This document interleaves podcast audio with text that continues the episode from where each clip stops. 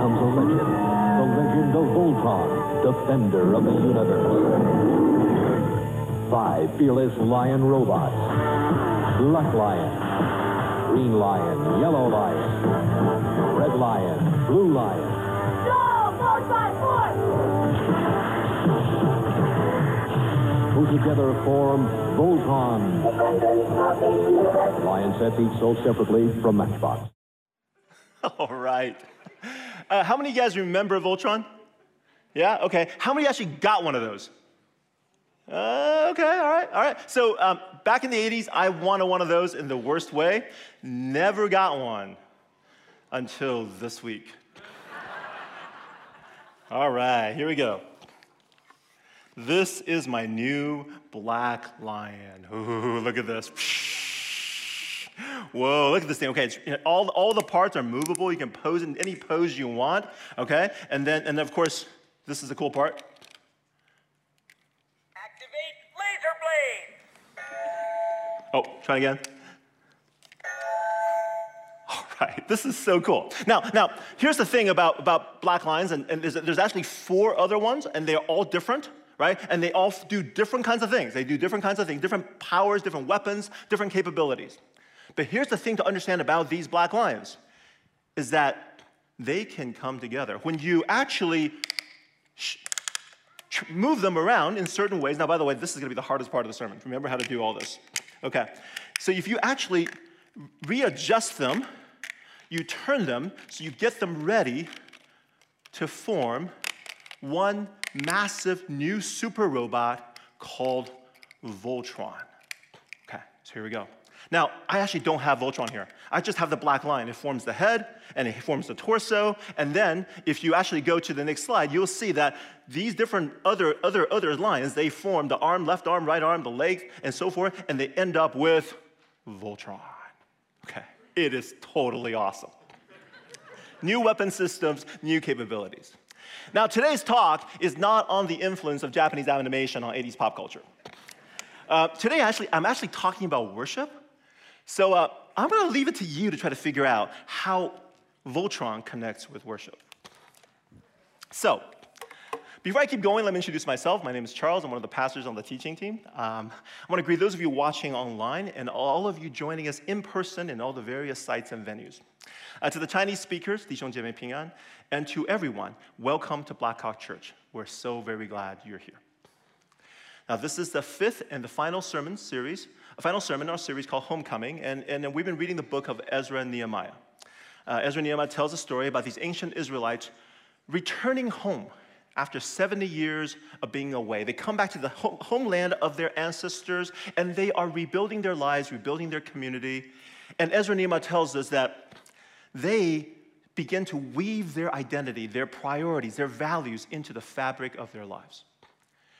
And we are reading Ezra and Nehemiah together because we too, it feels like, have been in exile in COVID land for over a year. And we are now beginning to rebuild our lives and our community. And we want to weave our values and our identity into the fabric of our lives. So, uh, we started in May 2nd with the importance of knowing our story as the people of God. And then Pastor Chris talked about the Bible, right? Reading the Bible, just core to who we are. Pastor Michael talked about the importance of using God's blueprint instead of the world's blueprint to rebuild so that we rebuild differently. Last week, Pastor Matt, confession, right? Not just for ourselves, but corporate confession, confessing for the sins of the entire community, a very biblical concept. And today, worship. If you have your Bible with you, please turn to Ezra chapter 3.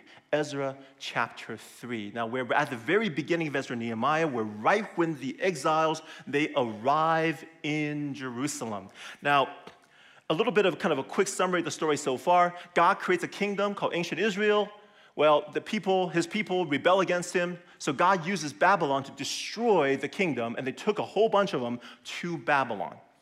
70 years later, 70 years later, Babylonian Empire is gone. The Persians take over, and the Persians decide to send the ancient Israelites back to their homeland. And so that's what chapter one is about, right? Chapter one is about this major change, and then 50,000 ancient Israelites, decide to make the trip 900 miles, four months, and they travel from Babylon to Jerusalem. So if you have Ezra open, you'll see in chapter two, they give you, I mean, it's a big deal to make this trip. So they actually list all the names of the families. Like, just like, whoa, names after names, because like, hey, we made the trip, folks. We, we got to get ourselves in there. All right, so names after names after names, and you get all the way to the end of chapter two, you have this, a few verses where they get there, and the first thing they do is they go to the temple where the temple used to be, and they started reserving resources, because we're going to rebuild the temple. Okay? So we're going to pick up in chapter 3, verse 1. Chapter 3, verse 1. When the seventh month came, okay, let me just stop right there. Um, this is not our seventh month. This is not July. Uh, they're using the, uh, a Jewish calendar as, as, a lunar calendar. It's roughly usually in September or October. So that's one thing to know. But the big question is why does the editor put in when the seventh month came? Why, why is the seventh month important? So, so here's one of those things where in, here at Blackhawk we always say, hey, the Bible's not written to us, but for us. And um, Ezra Nehemiah is written to people who, when they read this, they would go, oh, the seventh month. Well, but of course, that makes total sense. Whereas most of us are going, huh? So, for those of you who have, who, are, who have Jewish background, you get this, right? You know about the seventh month. It's the month of Tishrei, and it's a doozy of a month. Uh, let's go back a thousand years. I want to show you a text from Leviticus chapter 23. This is a thousand years before Ezra and Nehemiah. We're at the beginning of the story of the people of God. This is God talking to Moses, and he's, he's establishing the Jewish religious calendar. So, uh, verse 23, Yahweh. When you see the word Lord in all caps in your English Bibles, that's God's personal name, Yahweh. Yahweh said to Moses, Say to the Israelites, on the first day of the seventh month, you are to have a day of Sabbath rest, a sacred assembly commemorated with trumpet blast. Do no regular work, but present a food offering to Yahweh. So, for, no, come back, please. So, the first day of the seventh month, right? That's like, it's, it's, it's, it's, a, it's, a, it's a national holiday. You do food offering, you do celebration, you have an assembly, you worship. This, you know, trumpet blast, right? This eventually becomes what is known as Rosh Hashanah, the Jewish New Year, right? Jewish New Year happens in the seventh month. And you ask why? Long story, look it up on Wikipedia. But that's not all, okay? Next slide.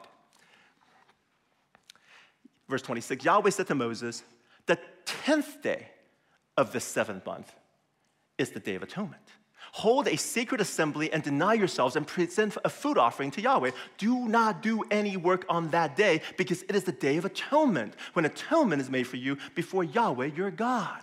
So this, the 10th day of the same seventh month, you have the Day of Atonement, Yom Kippur. You heard of Yom Kippur, right? This is the holiest day in the Jewish calendar. This is the day when the high priest performs the Day of Atonement sacrifice. They take, he takes the blood, he walks into the Holy of Holies, right? This is the one, one day a year he does this. He walks into the Holy Holies and he sprinkles blood onto the Ark of the Covenant, making atonement for his people, reestablishing the relationship between God and his people. This is also the day we have the scapegoat, in which the priest confesses the sins of the people onto a goat, and then they send the goat out into the wilderness, carrying away the sins of the people. Day of Atonement, Yom Kippur, this is serious. This is massively important, and it happens in the seventh month. But wait, there's more. Yahweh said to Moses, Say to the Israelites, on the 15th day of the seventh month, Yahweh's festival of tabernacles begins, and it lasts for seven days. The first day is a sacred assembly, do no regular work. For seven days, present food offerings to Yahweh. And on the eighth day, hold a sacred assembly and present a food offering to Yahweh. It is the closing special assembly. Do no regular work. So on the 15th day of the seventh month, you have the Festival of Tabernacles, or the Hag Sukkot. This is a seven day celebration in which the people of God, they go out into the wilderness and they live in temporary shelters. And they do this as a reminder of their time in the wilderness after they escaped from Egypt. Okay.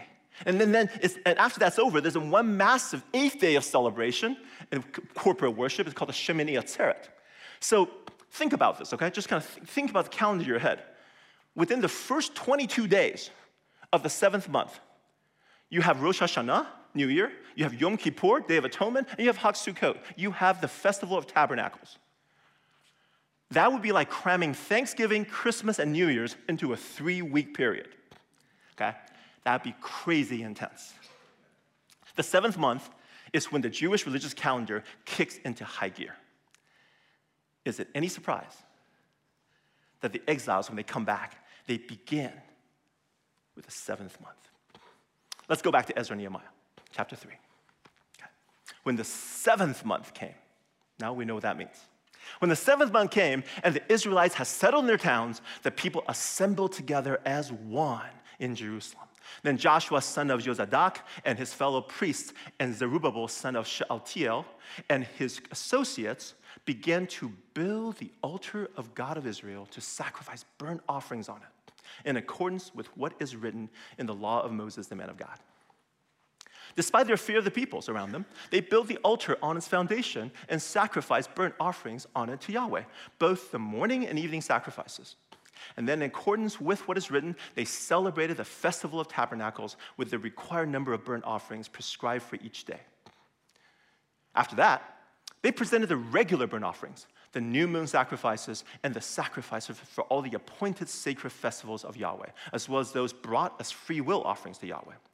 On the first day of the seventh month, they began to offer burnt offerings to Yahweh, though the foundation of Yahweh's temple had not yet been laid. What's going on here? The people of God get there and they're saying, it's going to take some time to build a temple. You know what we need to do first? We need to gather to worship. We need to gather to worship. And what's going on there is we're not just going to do the annual festivals, you know, the big ones, you know, like for us, Christmas, Easter. No, no, no, no, no. There's going to be morning, evening sacrifice. That's daily. That's returning to daily worship and daily prayer and worship. There's gonna be weekly sacrifice. And then there's gonna be new moon fest sacrifice. That's every month. We're gonna go into regular rhythm. We're gonna reestablish this pace of worship because worship is the pulsing lifeblood of the people of God. Well, what about the temple? We're going to build a temple. So, so, so if you see verses, verses 7, 8, and 9, they start, worship, they start working on the temple. And by the time you get to verse 10, they have the foundation built. Okay? Verse 10. When the builders lay the foundation of the temple of Yahweh, the priests in their vestments and the trumpets and the Levites, the sons of Asaph, with cymbals, took their places to praise Yahweh as prescribed by David, king of Israel. Okay, so the foundation's laid. Now it's time for some serious worship, right? The priests, they're, they're decked out in their vestments, and they got out their trumpets. They're all musicians, right? And you got the Levites, you got the cymbals, okay? And, and then there is this very curious phrase. They took their places to praise Yahweh as prescribed by David, king of Israel. Huh, what does that mean? Well, yes, we get it. it's a reference to their past, right? David's like hundreds of years ago, but it's more than that. All right, prescribed by David, king of Israel, would be, I think, for us, you know, those of us who, who, who love musicals, it would be like produced by Andrew Lloyd Webber. Okay, that's a little dated. Okay, maybe like today, be like, hey, produced by Lin Manuel Miranda, right? I, I, but for, for us, my generation, all right, going to a musical produced by Andrew Lloyd Webber, that means something, right? You come to expect certain things certain kind of staging, certain kind of lighting, certain kind of storytelling, certain kind of songs. Well, worship prescribed by David, king of Israel, means certain things as well. So you see, when, when, when, when, God, God, when first talked to Moses about explaining how to do worship, right, he, he, he laid out some, some basic elements. And then hundreds of years later, David comes along and he takes what Moses had handed down and he transforms it into opera. Yeah, David is the ancient Israelite version of Mozart. He is a musician, we all know that. Right? He writes tons of songs. If you read through the book of Psalms, you will find a whole bunch of songs says of David, of David, of David. He writes music, he writes lyrics, but more than that. He's the one who connects songs and music to elements of worship. He's the one who puts music, musical score to aspects of the liturgy. So when you have the priest walking up to the altar, what song do you play in the background? He choreographs dances, he designs processions. He thinks about where the, the Levites should stand and what should the people say in response. He orchestrates the entire multimedia, multi sense, sight, sound, and smell worship experience. But more than that, David is also an architect. That would be like if Mozart actually got into theater design. David designs the temple space for his son Solomon to build. And, and, and David designs it to fit his vision of worship. Okay? Now, those of you, we have people here who are, who are worship leaders. We have people in the, in the booth who are, who are tech people, and they think about staging, they think about light, they think about sound, they think about everything, the entire worship experience. And they do this, and they draw their inspiration from David. But what is the point of all this? Staging and orchestration and music and sound and standing and cymbals and trumpets. What is the point of all this? Verse 11. With praise and thanksgiving, they sang to Yahweh. He is good. His love toward Israel endures forever. So they're singing, there are words here, right? And then all the people gave a great shout of praise to Yahweh because the foundation of the house of Yahweh was laid.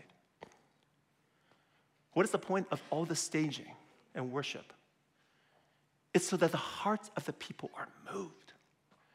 They're knitted together, they're united together, and they're aligned with God. Worship is about the alignment of the people's heart with God. Now, the editor includes two more verses, and they're, they're curious verses, okay? I want, I want you to see this.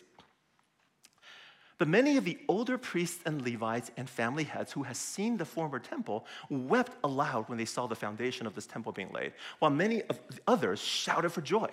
No one could distinguish the sound of the shouts of joy from the sound of weeping because the people made so much noise, and the sound was heard far away. Two things were going on. I mean, there's crying and then there's cheering. The cheering was coming from the younger set. You know, they, they got back to Jerusalem. They're like, yeah, we're finally back here. We heard about this place since we were kids, and we're back here, and we're building this temple. Yeah, super excited. And then you have the older set the ones who actually remember the original temple. They were kids, right? And they're weeping. Now, people have different ideas of why they're weeping. One group of people say they're weeping because they saw the altar of this new, I mean, the, the, the foundation of this new temple, and they're like totally not impressed. This is puny, it's pathetic compared to the original temple, and they're weeping. I tend to go the other way, which is how can you not be weeping? These are people as kids, they watched the temple torn down brick by brick, stone by stone by the Babylonians, burned down. They suffered the trauma of being removed from their homeland, dragged 900 miles into a new place in Babylon, and they, decades, decades later, they come back to the same space. And they're watching the foundation of this temple being laid how can you not be moved to tears? But you know what's interesting? Is that the editor actually doesn't tell us why they're weeping.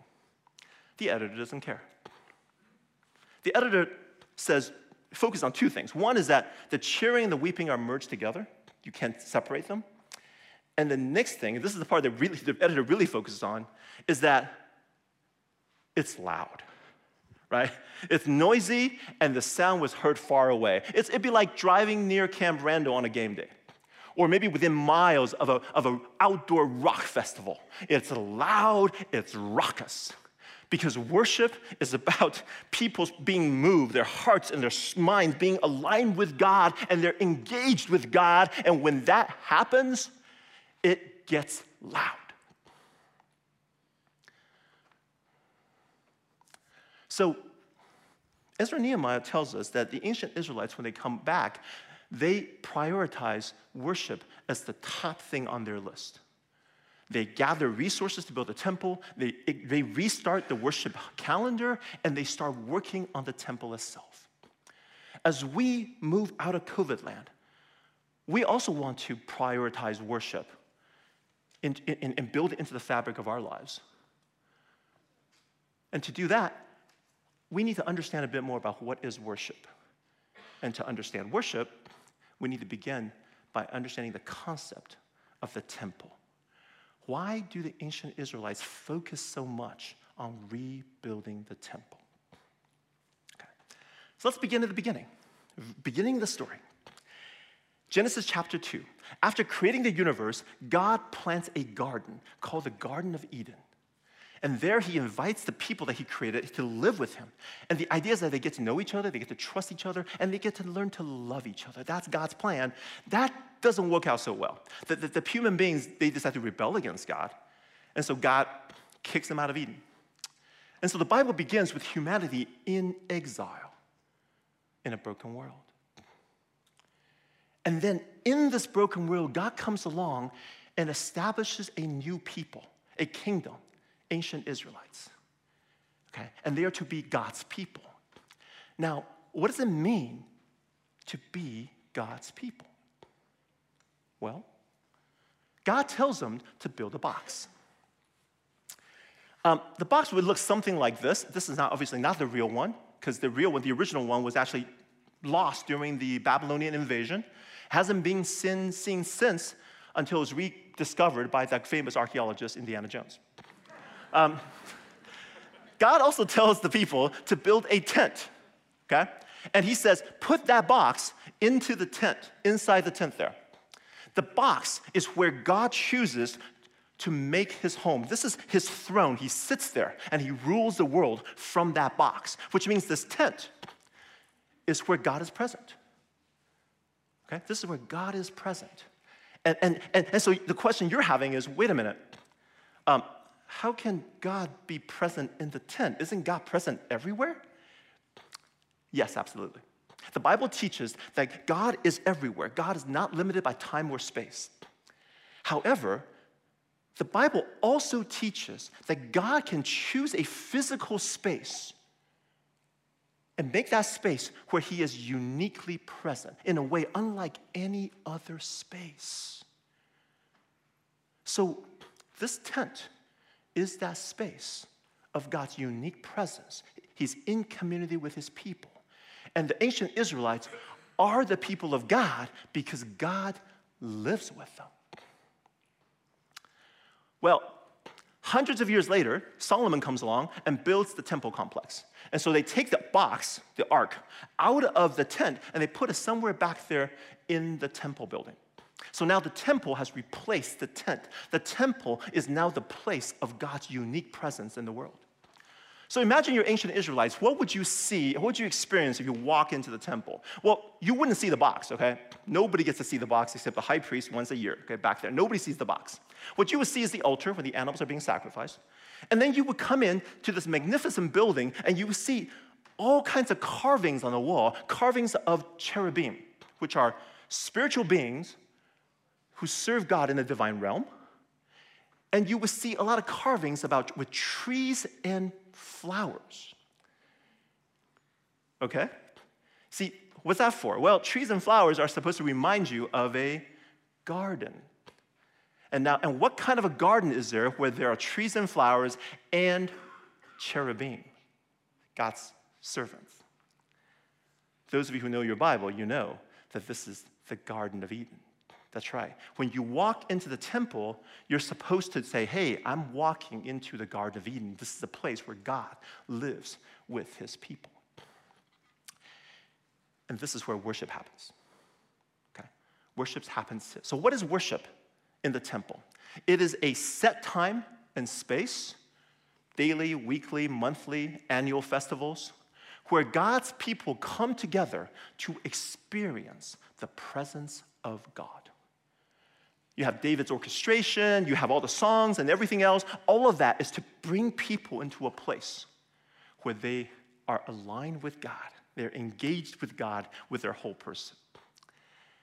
My professor, my mentor, actually, Bruce Waltke, had this to say about um, worship. He said, he says, worship enables and enacts a meeting of the whole person with God. It aims to lead participants into a religious experience. Those who understand the structure of worship are engaged both emotionally and cognitively. Worship is a whole person engagement with God body, mind, soul, the whole person, aligned with God, being transformed by God. That's worship in the temple. All right, then. What is worship for us today? Well, let's notice the differences. First of all, we don't have a box. We don't have the Ark of the Covenant hiding back there somewhere where Chris goes in there once, once a year. Okay, don't have one of those. We also don't have an altar. That's because, as far as I know, Blackhawk Church, we have never actually sacrificed an animal. Good thing. We actually don't have a physical temple. The building you're sitting in, this is not the temple. Okay? We don't have a physical temple. That's really the biggest difference. That's because in the New Testament, the temple is actually the people of God. Paul writes in 2 Corinthians, For we are the temple of the living God. As God has said, I will live with them and walk among them, and I will be their God, and they will be my people. Okay, you see that, right? We're the temple. What does the temple mean? God lives with us. That's the definition of the temple. What is the temple? The place where God lives with his people. That's the definition of the temple. 1 Corinthians. Don't you know that you yourselves are God's temple? Don't you know that? And definition God's Spirit dwells in your midst. But Paul goes further. If anyone destroys God's temple, if anyone tries to mess with God's people, the church, the temple, if anyone tries to break up the unity, the community of God's people, what happens? God will destroy that person. Why? For God's temple is sacred. God's temple is his dwelling place, it's his home. You don't mess with God's home. And you together are the temple of God. We are the temple of God. We are that place. Ephesians. Consequently, you are fellow citizens with God's people and also members of his household, built on the foundation of the apostles and prophets, with Christ Jesus himself as the chief cornerstone. In him, the whole building is joined together and rises to become a holy temple in the Lord. And in him, you too are being built together to become a dwelling in which God lives by his Spirit. Now, in this passage, Paul's talking to the Gentiles. And he says, Look, look, you guys, you guys are also part of God's people. You're fellow citizens. You're naturalized citizens with the Jewish people, and you're members of his household. And guess what? You're like a stone and you're being stacked on top of other stones. And all these stones are stacked on top of the, the, the, prophets, the apostles, and the prophets, with Jesus as the chief cornerstone. And all of the stones are stacked on top of each other. The whole thing comes together as the temple of God, which, of course, is where God dwells with his people. Definition is always right there. Do you understand what's going on? For us, the temple is not made of stone the temple is made of flesh and blood. We together, we're the temple of God. We together, we're the presence of God in this broken world. We together, we are the renewed Garden of Eden. In us is God's presence. Unlike any other space, God is here with us. So, what then is worship? Worship is a set time and place when the different pieces of the temple come together to form a greater whole.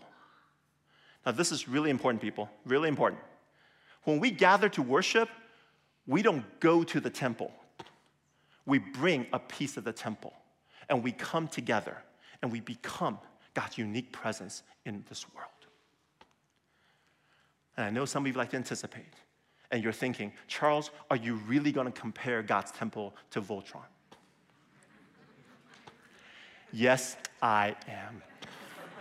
All right, this is one of the best metaphors for understanding temple, understanding the church, understanding the people of God. You see, okay, each line, right? Each line, five lines, each line is different, it's unique, have their own capabilities, just like us. We're, we're made in the image of God. We have our own abilities, we have, we have our own will, own design. But when we decide to change and shift and come together and fit into one body, we form something amazing. We form the temple of God.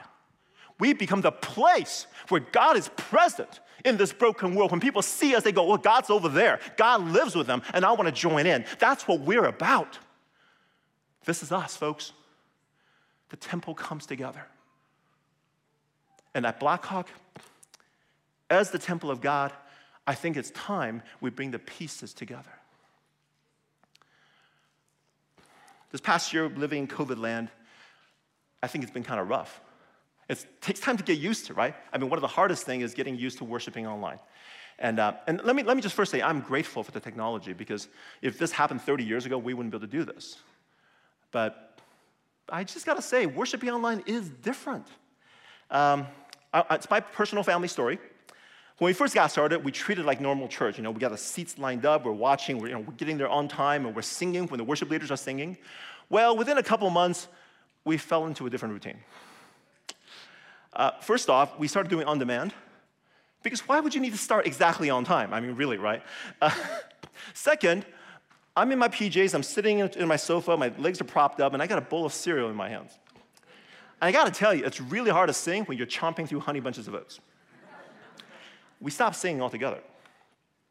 And the third thing, which is different, is that we started having little chit chats. I mean, I mean, not a lot. We were paying attention. we really were. We were paying attention. It's just that you know, you, sometimes you make comments, right? Like, oh, interesting camera angle. Oh, haven't seen that shot before. You know, we're just kind of talking to each other because there's four of us, a family. We're watching TV together, and that's what we do. And, uh, and I gotta tell you, some really good times came out of this because after the video be over, we all sit in there and we would just talk about the sermon or maybe even you know, answer the question that you know, they, they ask. And then we would share about our highs and lows. Right? How did the week go? We had better quality family time during COVID than before. So it's not surprising that when we started to, to, to, worship in person, I asked my family, hey, do you guys want to come? And they all said no. Every, they're like, not even close. Like, no, no thanks. And I'm like, oh. And I got to tell you, okay, for me, that first day, it was kind of hard. It was really weird driving the freeway that's mostly empty. And I'm like, this is really, really challenging. I don't know about this. And then I got here to the atrium, and, and I see Blackhawkers started walking through that door and started trickling inside. And that feeling, oh my gosh. oh my gosh. I mean, okay, it's nothing like the exiles seeing the foundation of a new temple, okay? And there's nothing nowhere near that, but it's along the same lines. It's about, hey, we're restarting again and we're coming together again. I met people who are in tears in the atrium. Because it's just something amazing. It's, it's something absolutely amazing. It's, it's the pieces of the temple coming together. It's God's unique presence, and you cannot recapture that when you're at home. So let, let, me, let, me, let me just make something clear. First of all, first thing, we are absolutely going to continue to provide quality online worship. For those of you who don't live in Madison, uh, and, or, or you're, when you're traveling for work, or if we're traveling for whatever reason out of town, you can actually join us online in worship. That's number one. Okay? Nothing's going to change on that front. And second, we, uh, we know that some of you, you have concerns. You have all kinds of concerns about this coming back together. You think that this is too quick, or, or, that, or that, hey, you may have health issues, or maybe you have children that are young and they're not vaccinated yet. And, and you're like, I don't want to bring them to church. We totally understand your concerns. And we want to encourage you to continue to worship with us online. So, I guess my final encouragement is not even really directed at you guys. My final encouragement is directly at a very particular group of people. Those of you who are watching right now, and you don't have any concerns. You're just not here because it's inconvenient. I, I just talked to my sister. She lives in the West Coast, and, and she's like, and I, and I was, and they're not open. They're not opening up yet at all. And I, and I asked, I told her about our plans to reopen, and she said, "Wow, right now I have church in bed. I wake up, I click on, and I do church. How am I to get used to going back in person?" And I'm like, "Wow, church in bed. That sounds awesome. Why didn't I think of that?" so believe me, okay, I get it. I was there two months ago. I totally get it. It took us a whole year to get used to COVID. It's gonna take some time to leave. I get it. So, in this series, we've been encouraging you to intentionally rebuild, to weave our values, our priorities into the fabric of our lives. And worshiping together with other people, with God's people, needs to be high on top of that list.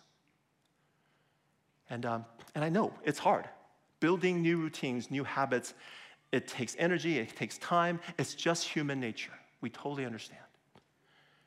And I think for some of us, we've forgotten what we've been missing. And I think for many of you who are here, I think there's that moment you go, wow, I remember now why I'm here. I remember. Right? It's maybe that, that being in a room full of people together, singing as one, joined by the Spirit of God. Or maybe sensing people around us, a whole group, the whole room responding to the Word of God. Or maybe it's the conversation with, some, with a friend that just deepens the relationship and receiving encouragement. Or maybe just the children running around, yelling, screaming, laughing. The sights and sound of the pieces of the temple coming together to be the God's presence in this broken world. Next Sunday will be the first Sunday without a reservation. I want to encourage you, those of you who are not here yet, bring your piece to the temple and come back and join us. Let me pray for us.